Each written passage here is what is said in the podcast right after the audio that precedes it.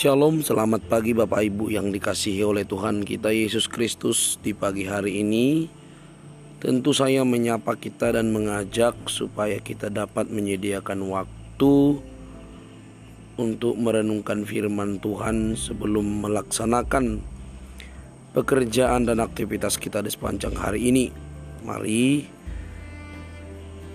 kita mengambil Alkitab kita masing-masing kita buka Ibrani 13 ayat 7.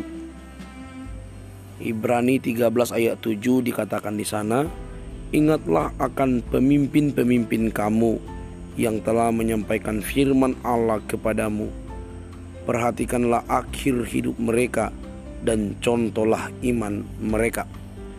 Pagi hari ini saya mengajak kita untuk memikirkan soal bekerja sampai akhir bekerja sampai akhir tentu dalam tanda kutip.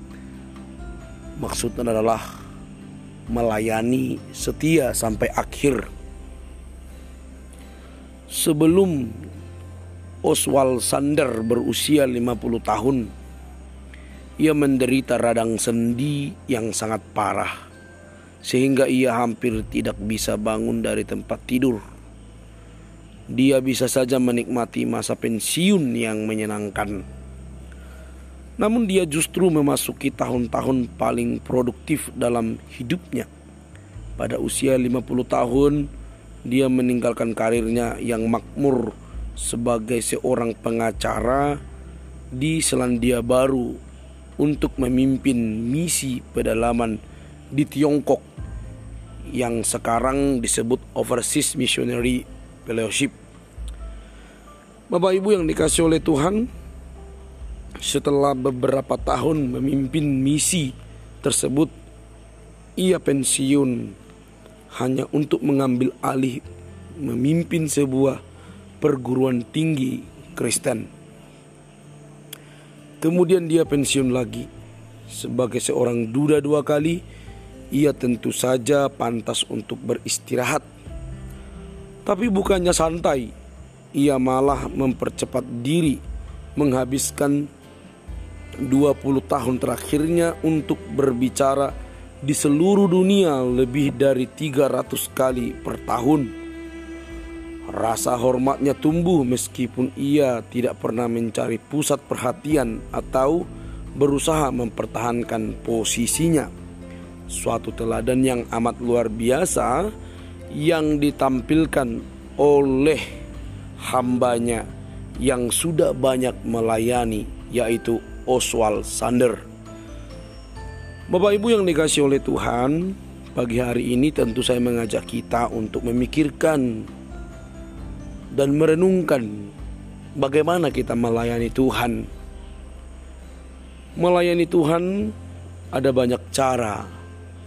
Salah satu yang ditampilkan oleh Oswald Sander merupakan pelayanan yang hebat dan luar biasa meninggalkan segala sesuatu yang ia miliki dan memimpin pelayanan misi dan juga memimpin perguruan tinggi Kristen dan terus-menerus melayani sampai ke ujung-ujung dunia. Bapak Ibu yang dikasih oleh Tuhan, tentu dia berbangga atas dirinya. Tapi dia tidak memilih untuk menjadi pusat perhatian karena apa yang telah ia lakukan. Dia hampir berusia 90 tahun dan sedang mengerjakan sebuah buku ketika dia meninggal. Jadi sekalipun umur 90 tahun dia tetap berkarya melayani Tuhan.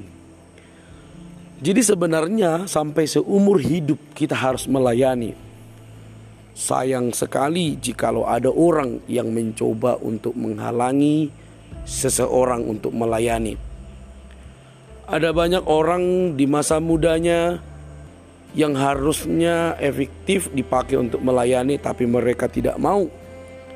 Tapi ada juga orang yang sudah beranjak usia tapi terus semangat melayani.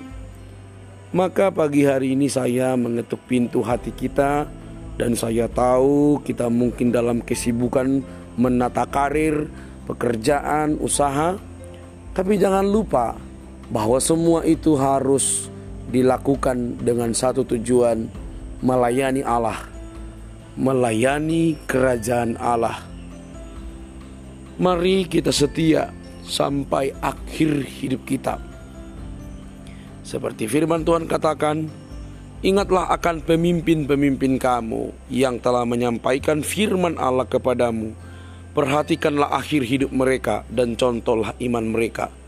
Patut untuk dihargai bahwa ada banyak orang-orang, para pendahulu-pendahulu yang begitu setia melayani Tuhan hingga sampai akhir hidup mereka. Contohlah mereka, contohlah kehidupan mereka yang dekat dengan firman Tuhan. Diperlukan satu tekad dan kemauan untuk hidup berbuah. Sekali lagi saya ingatkan, mungkin saat ini kita sedang menata karir, memperjuangkan usaha supaya terus bangkit dan maju, melaksanakan pekerjaan atau proyek apa saja.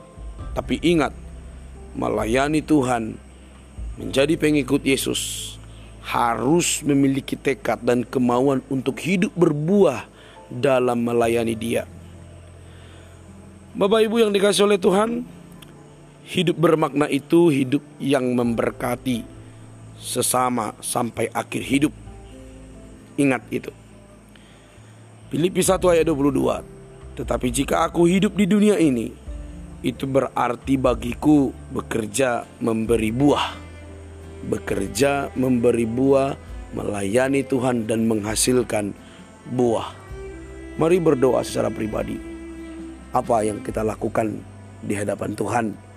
Melayani Dia atau melayani yang lain? yang bukan pekerjaan Tuhan. Tuhan Yesus memberkati kita. Shalom.